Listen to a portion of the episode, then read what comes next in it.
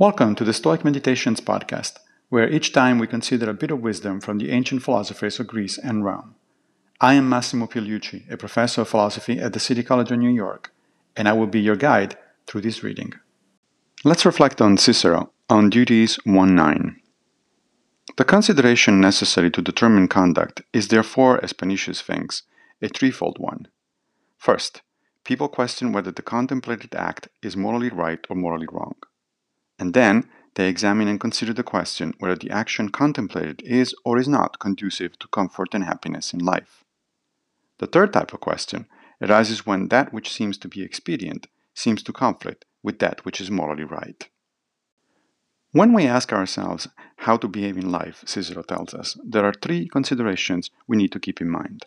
First, obviously, we ask ourselves if what we are contemplating doing is right or wrong in a general sense. Second, we ask whether the action is likely to increase our comfort or happiness.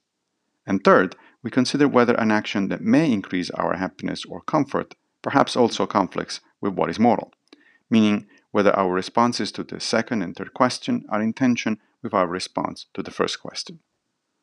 Later on in the book, Cicero will devote significant space to the possibility of conflict between what is expedient, as he puts it, and what is morally right.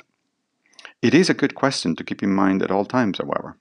Make sure that you don't rationalize your motivations so that you end up doing something wrong just because it is convenient.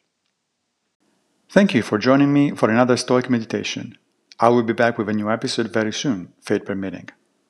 If you like this podcast, please take a minute to give it a good review on whatever platform you use to listen to it. Thank you.